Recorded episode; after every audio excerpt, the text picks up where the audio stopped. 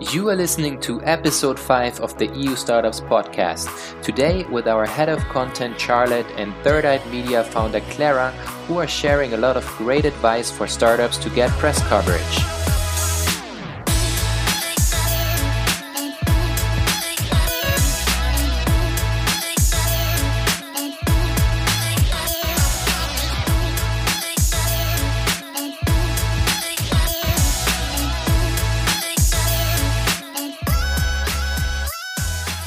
Hello, everybody, and welcome back to a brand new episode of the EU Startups Podcast. Please let me use this opportunity to also announce today's launch of the EU Startups Club. After what you could call a 10 year free trial phase since launching EU Startups in 2010, today we're finally introducing you to the EU Startups membership program, which comes with a ton of benefits. The club membership will provide some additional members-only content like a weekly overview of all funding rounds in Europe. It will provide you with unrestricted access to our startup database with about 7,500 entries and to our editorial archive with roughly 5,500 posts, instead of just having access to 5 posts per week. Also, our club membership option for startups provides you with unlimited free posts on the EU Startups job board, which itself should already be worth the small membership fee. Aside of several other benefits and discounts, the club membership also enables you to join our quarterly club calls, where you can interact with the EU Startups team and with other club members. As you can see, our club membership already provides a lot of value, and there is more to come. That being said, we'd be excited to count you in as one of the founding members of the club.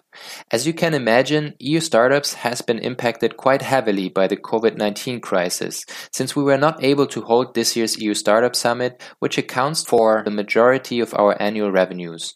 You joining us as a club member will not only help us to continue to serve the European startup ecosystem, but also to further improve the quality of our editorial output. With enough members joining the EU Startups Club, we'll also be able to focus a bit less on page views growth, but more on long form, high quality content pieces that provide a lot of value for our readers. If you'd like to benefit from our club membership while supporting our cause for serving the European startup ecosystem, make sure to sign up now. For today's episode of the EU Startups podcast, our head of content, Charlotte Tucker, invited Third Eyed Media founder Clara Armand Delille to talk about startup PR and how to increase your chances of getting press coverage. But before we jump into the conversation, let me shortly give a shout out to our podcast sponsor. The EU Startups podcast is powered by Shareworks by Morgan Stanley, which provides solutions designed for the unique needs of startups. Shareworks by Morgan Stanley simplifies the complexities of equity plan management, helps you engage with your employees, and provides you with the tools you need to comply with local and regulatory requirements. As an integrated platform, everything from HRIS integration to audit-ready financial reporting works together seamlessly for improved accuracy, collaboration, and decision-making. For more information, check out the link in our show notes to schedule a free demo. And now, without further ado, I'll hand over to my colleague Charlotte and her guest Clara from Third Eyed Media.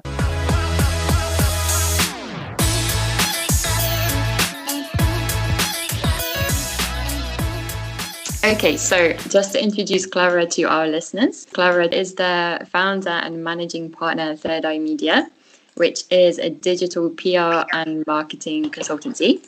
And she has a track record of helping European startups build their brand across Europe, the US, and Latin America. So maybe, Clara, you, want to say something else about your experience and your agency? Sure, uh, Charlotte. Thanks for having me today. Um, yes, yeah, so the agency is now five years old. Uh, we're a multilingual, multi-market team uh, that works essentially across Europe and other regions, um, helping high-growth startups and uh, venture capital firms in the tech sector. Awesome, thank you. Okay, so today we're going to talk with Clara about how to get your startup featured in the news and media. And we thought this combination could be quite interesting because Clara will be representing a PR marketing agency, and I'm representing EU Startups, which is a news publication.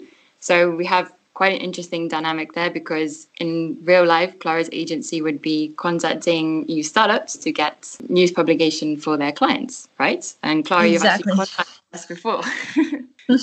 yes, on the regular. yeah. So for this reason, together we can bring both sides of the equation to give our top do's and don'ts for startups. Right. So if we start at the beginning, for early stage startups, maybe together we can define the difference between press and paid media. So, from our side, by press coverage, what we mean is getting content about your startup published for free, which is the most important part, in an online or print publication. But I know, Clara, you have a kind of nice way to explain the difference between press coverage and other media. And maybe you could explain the, the benefits between each marketing element.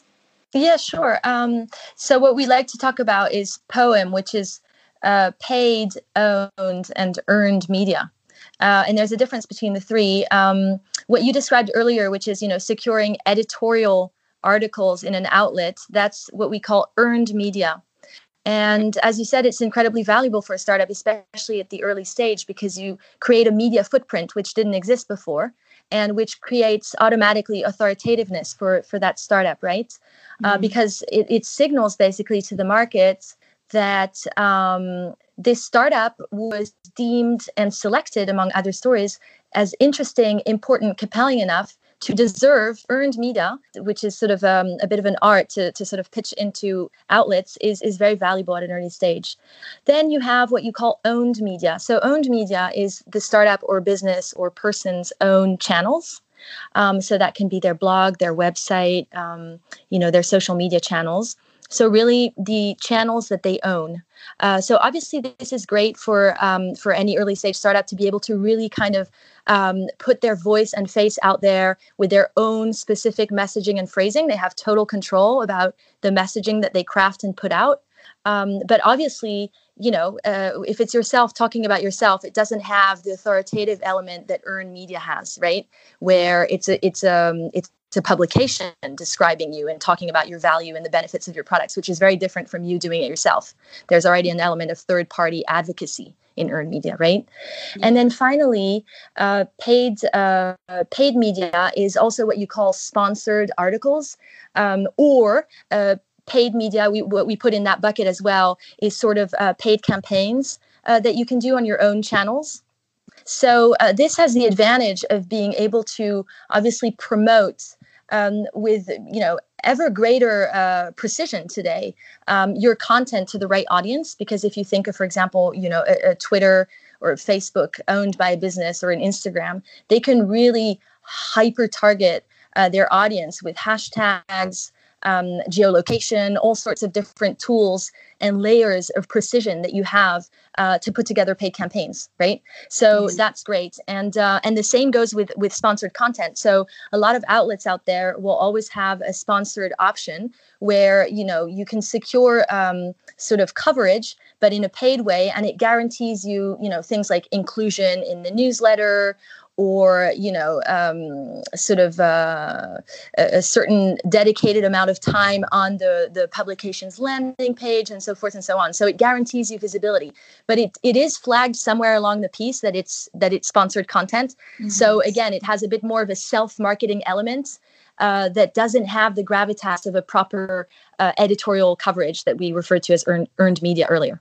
Mm-hmm. and yeah exactly. So at eu startups we kind of divide our content in more or less the same way. So we have news articles, which is when we publish some news about a startup for free. And then we also have sponsored content, like you said, which is a paid service.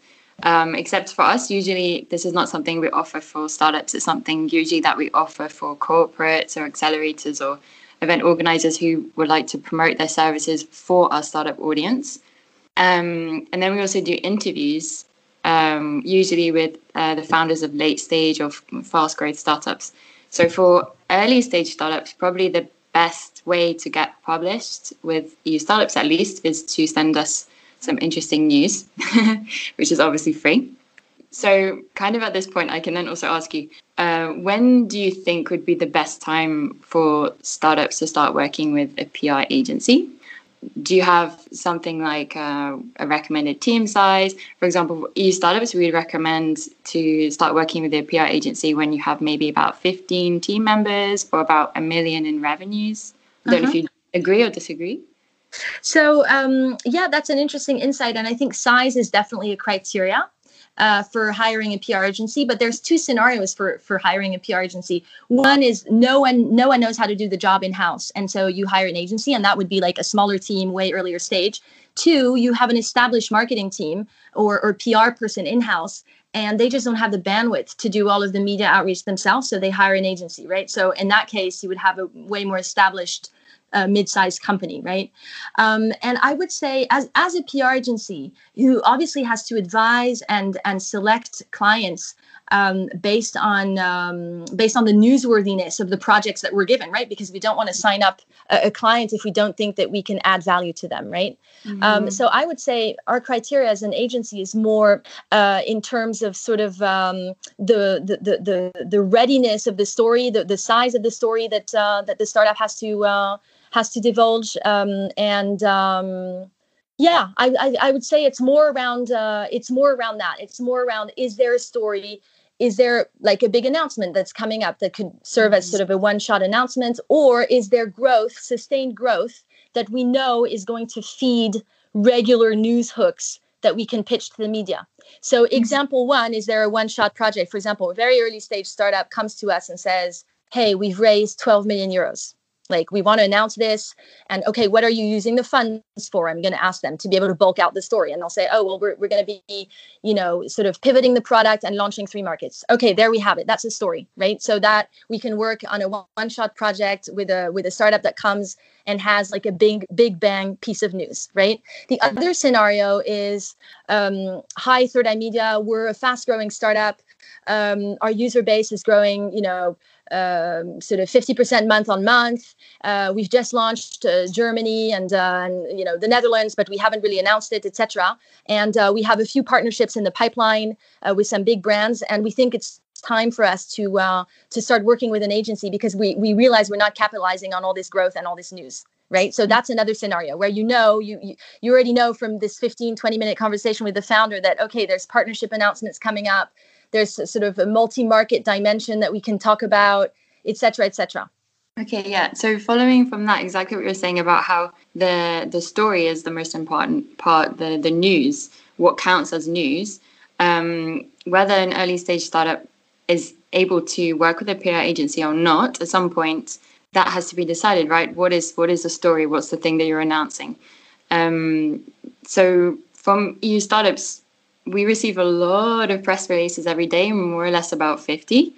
And we receive a lot of um, sort of what we, you could say internal company announcements, like company reports or new staff hires, which are not what we would count as news.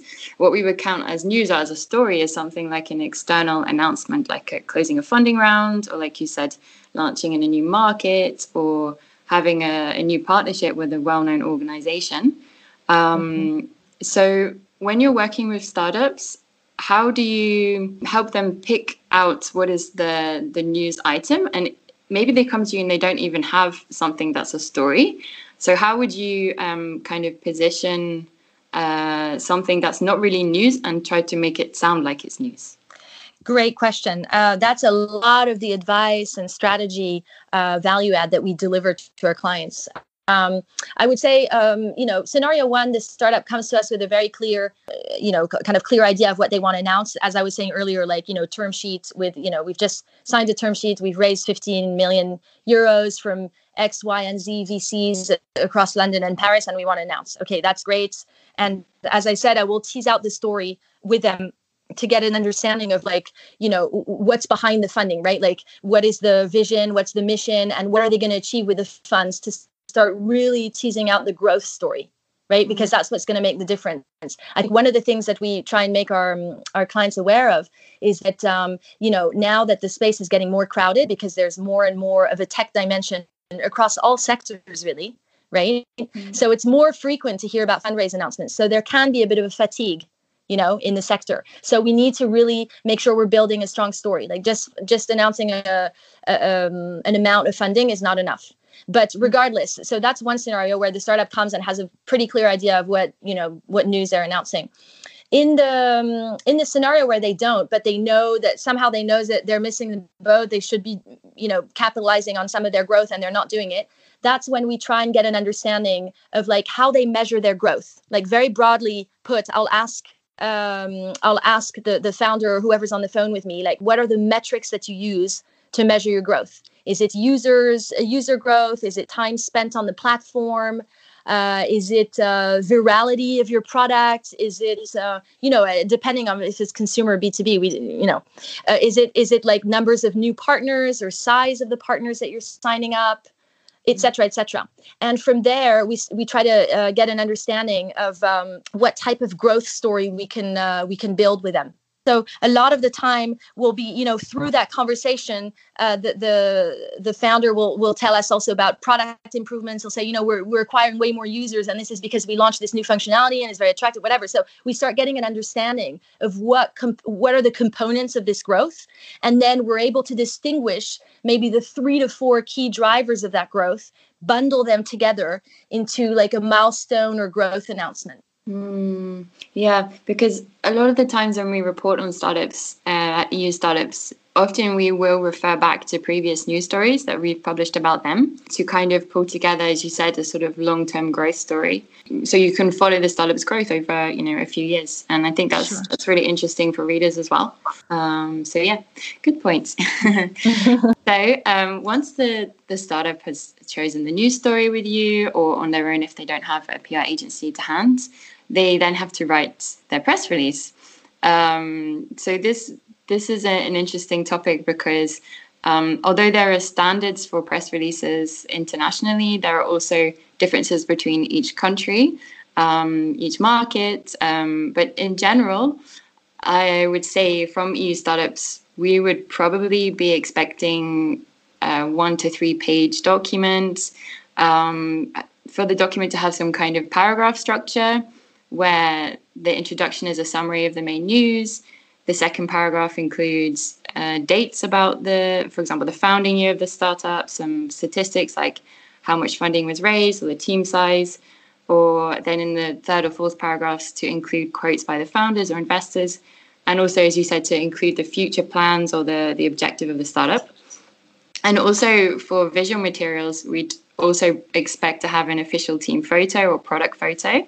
Um, but I'd be interested to hear your perspective and how you would position a startup's press releases, especially if they're being translated into different languages, being mm-hmm. sent to different publications, and how you would suggest to them that they approach different publications at different times. For example, would you say that um, there's a specific time to approach a small local publication, a specific time to approach an international publication?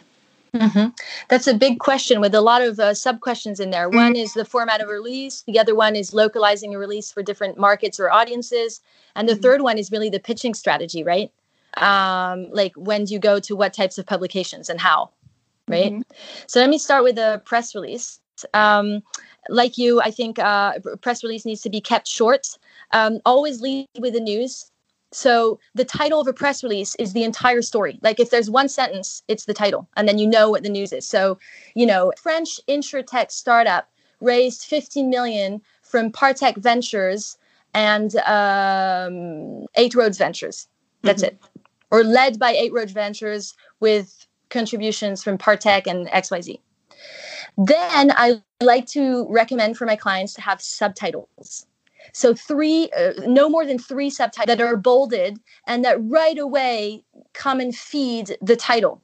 So mm-hmm. again, if I were to um, to read the title, I know what the story is, and if mm-hmm. I'm to read the the subtitles, I know why, how, and how much. Mm-hmm. So what happens in the subtitles for me is I'll say, okay, so Insurtech raised 15 millions from from these two or three VCs. That's our title. Um, the subtitles would be company already working with Pepsi, um, Nike and um, set to sign three more partners in the next three months. Um, so that's one bullet. Second bullet point Insurtech to hire 15 more people and open an office in Paris before the end of 2020. That's like a little bit about what I'm using the funds for, right?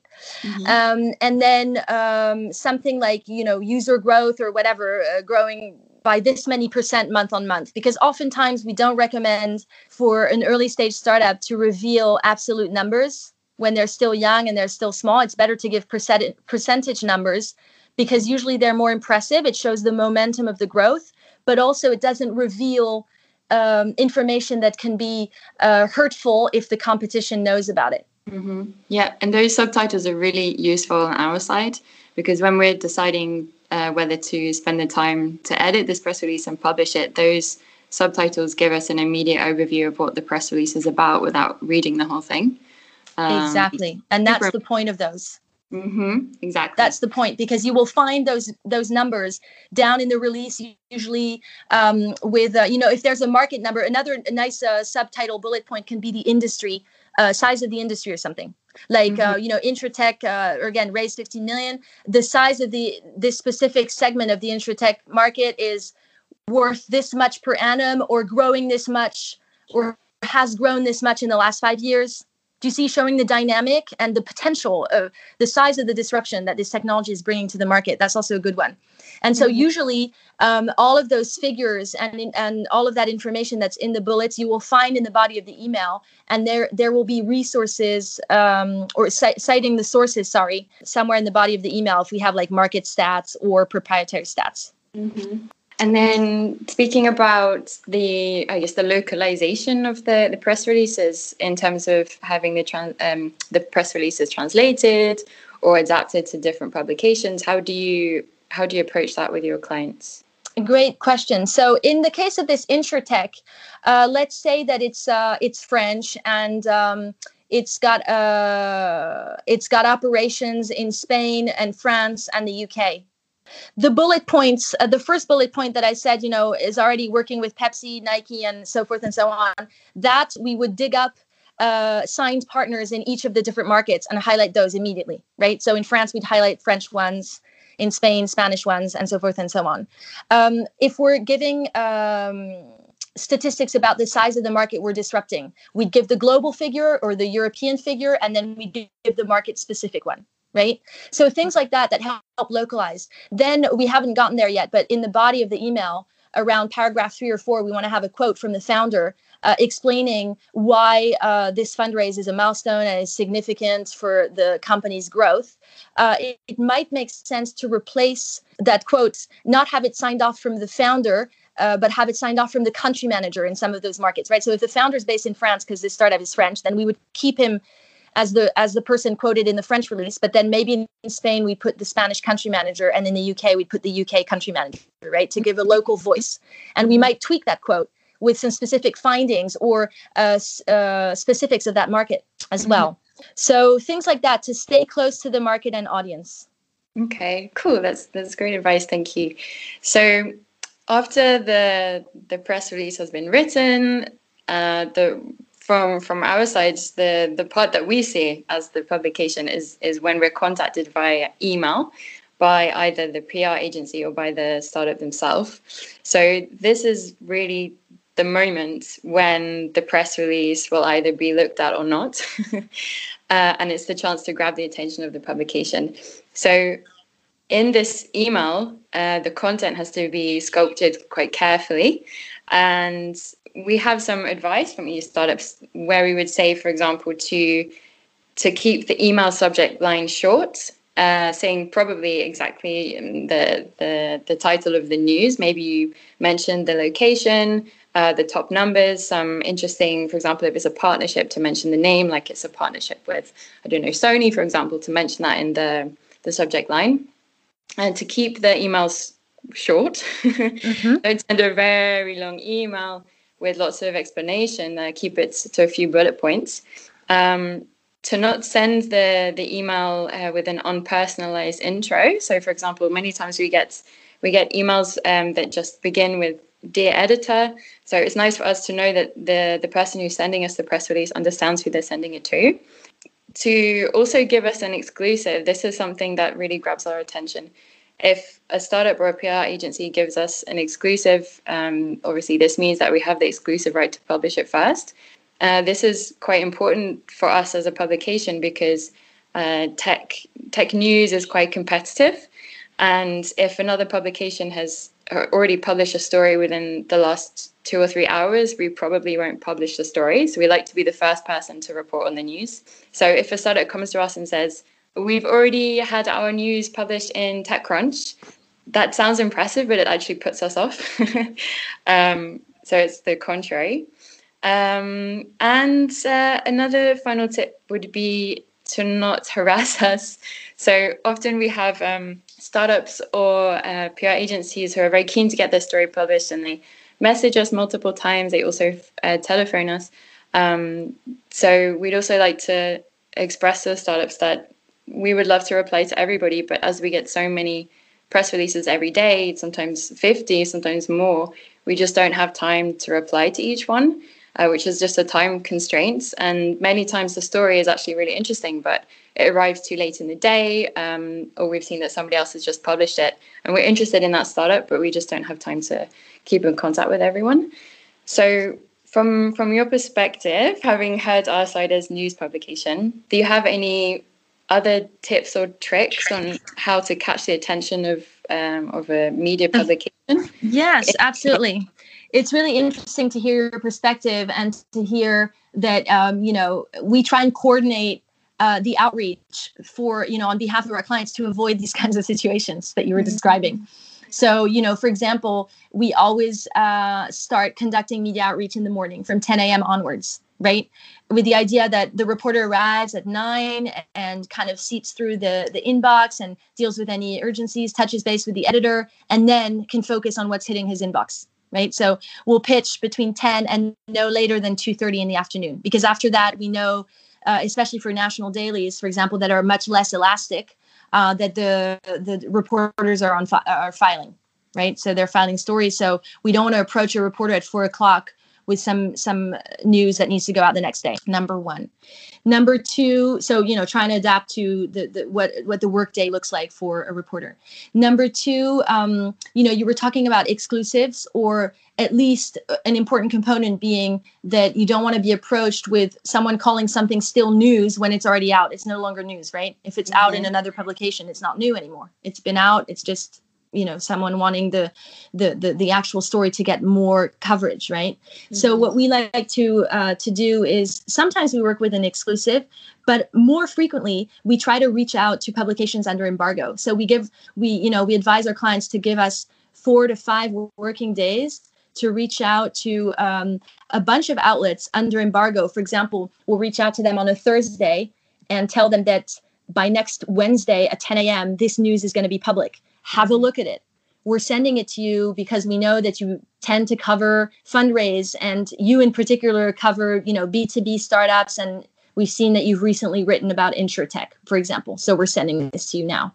Um, and if you're interested, we would be happy to put you in touch with the founder for an interview um, ahead of you know the release on Wednesday at 10 a.m. That's kind of the approach. Um, so really, what we're doing is we're giving um, hand-picked reporters a first look at a personalizing the emails to cover that point that you were saying. So, you know, hello, Charlotte. Um, just wanted to send you this um, this story that is going to go public next Wednesday at 10 a.m. Because I've seen that you recently wrote about these topics, and this this startup is on a similar topic, so forth and so on. And the, pitch email will be very short. Usually, uh, it will basically um, be a rehash, a shorter rehash of the title and uh, the important info in those uh, subtitles. Mm-hmm. And it's interesting what you said about the embargo because if the startups can imagine that we only, for example, like EU startups, we only publish five stories a day. So if we're receiving press releases maybe four or five days or even longer before they're published, and we ha- there's an embargo, then we can already start to fill up those news spots. So it could be that even before the day has started tomorrow, we've already got our five stories ready because those PR agencies have been proactive and contacted us beforehand. So if you send us your PR at um, 3 p.m. that day and it's fresh news, then we don't have space anymore. yeah, yeah, exactly. Yeah. Um, okay, so thank you for those tips. So finally, I wanted to ask you um, whether you have any um, funny stories about uh, maybe very bad PRs you've seen or any interesting stories that have come your way that you just to kind of add a light aspect to the end of the interview. I, I uh, follow a few reporters uh, on on Twitter, British reporters in particular, um, and French. I have to say are also quite uh, quite funny with that but I follow so a bunch of tech reporters, and it, very frequently you will see them rant. Uh, you know, and put in brackets uh, some in, in quotation marks something that a PR person sent to them, and be sort of like you know rolling their eyes and fr- in frustration. Uh, so I won't name publications or reporters, but I think uh, there's a lot of funny stuff out there about uh, the outrageous um, you know sort of uh, uh, requests from from uh, for, from PRs. So sometimes you know we try to be perfect, but sometimes apparently we're not. um, so yeah. Um, and then I, yeah. I, I know you also uh, were interested in, in what are the worst scenarios uh, that I've mm-hmm. seen. I don't know if they're like, uh, uh, you know, they stand out as sort of nightmare scenarios, but it is frequent that we'll have early stage startups that are very bootstrapped come to us at the extreme last minute, wanting to get um, a, a, a, what they call a press release out to the media and um, and tell us, you know, we've got the press release drafted already. All we need is for you to reach out to TechCrunch and get us in TechCrunch, for example.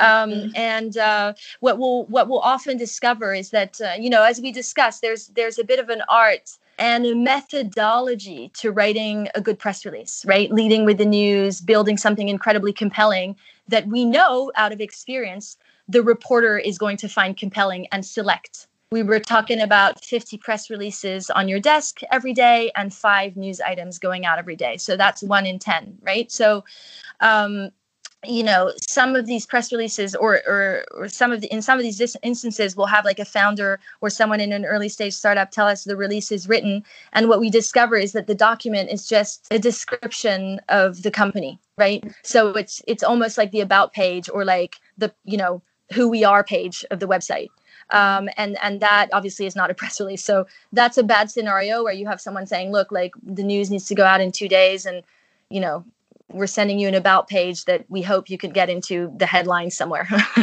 yeah. this is what we're here for. We try and advise, you know, we try and uh, uh, advise and, and recommend and build a strategy really quickly for our clients to help them maximize um, their their their chances at getting good coverage. Because oftentimes that startup will come to us. The press release is, you know, what they're calling a press release is not at all ready to go out to the media, but they, they're certainly coming to us with a news item, right? So we want to quickly turn it around, uh, help them whip that together into a compelling story that's going to be attractive to reporters and ultimately to their audience. Mm-hmm, mm-hmm. Yeah, that makes sense. Yeah, it's kind of a worst case scenario. I mean, guess for also yeah. the startup as well. exactly. Um, I think I think from our side, um, one of the things that often happens with us is that we have a really interesting story that's sent to us um, that we're willing to publish, and oftentimes we we either don't get sent uh, the the materials like the photos or the videos or the the extra kind of visual materials, and many times when they do actually come through.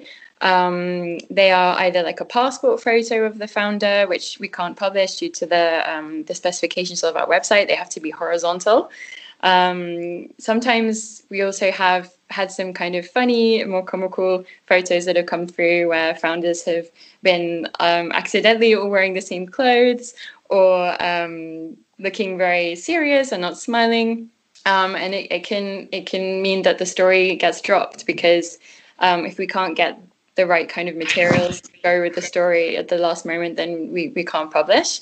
So I think this could also turn into a tip for startups actually that um, they should also be focusing on providing those visual materials that are going to be uh, to the right specification for the publication already in the same email and to try and make the photos um, as colorful and um, interesting and eye-catching in some way and, and try to kind of get a mix between informal and formal um, yeah i think that would be a good tip as well I yeah. agree. I think that's great advice. And um, for any size uh, startup, we always um, uh, recommend and support them in building a press kit. And it does include high resolution uh, portraits of, uh, of the founder or founders or spokespeople, whoever's being interviewed. We also suggest um, including high resolution screenshots of the product. We have to remember the product's new. Right. So people, the audience is discovering it. The reporter, first, it's the reporter discovering what exactly this product is and wrapping his head around it. And then it's the audience and so it's really essential that um, the both the reporter and, and ultimately the audience can grasp, can get a quick grasp of what this product is, what the benefits are, what it looks like, you know, the user interface, etc., because they're discovering it. So we think mm-hmm. that's very important. Also, part of the press kits, um, bios of the founders. You know, at the very early stage of a startup, um, what's the most important thing? Well, the founders, right?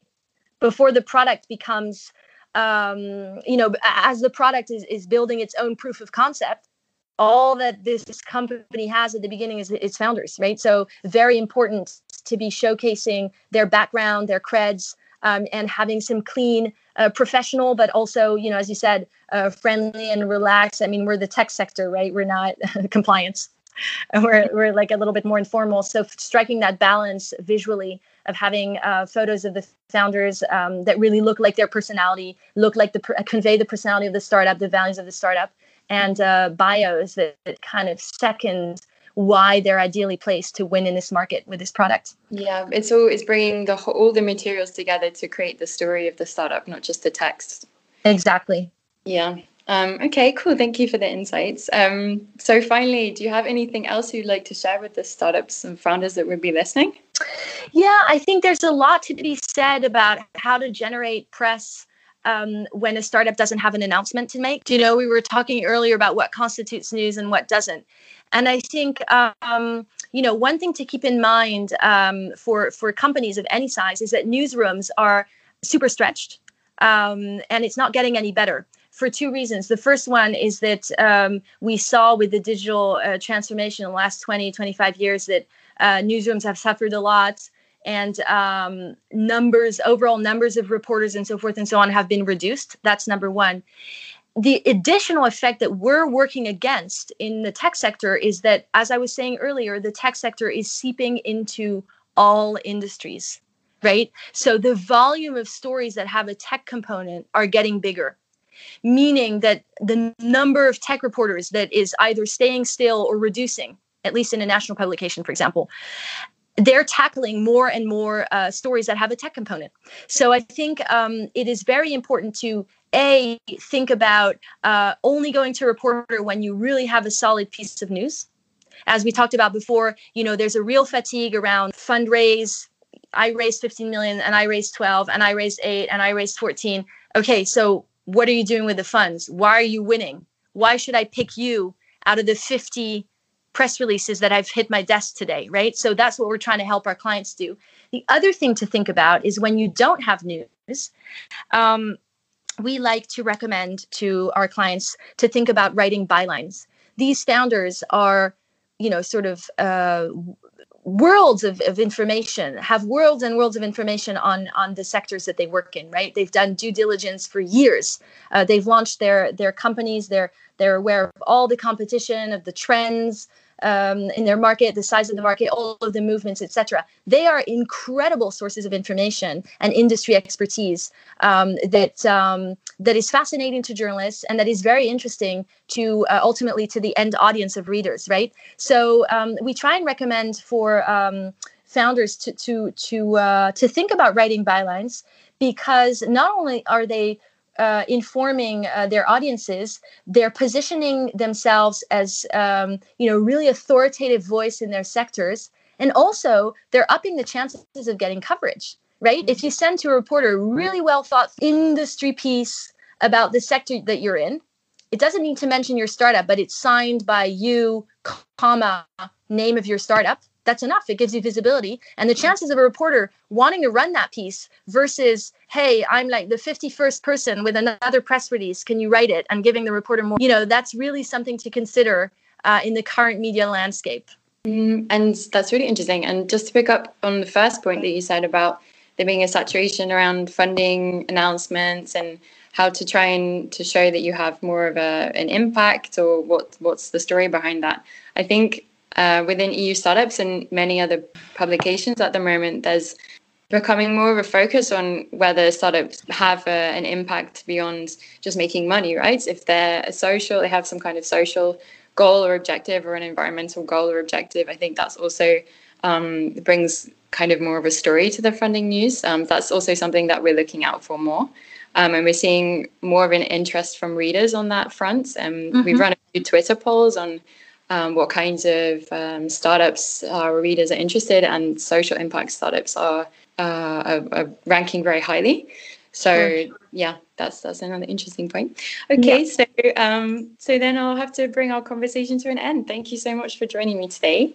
I'll uh, I'll also just mention for our audience that we'll be creating some show notes and also publishing an article on the website with um, a summary of all the tips and tricks we've mentioned today.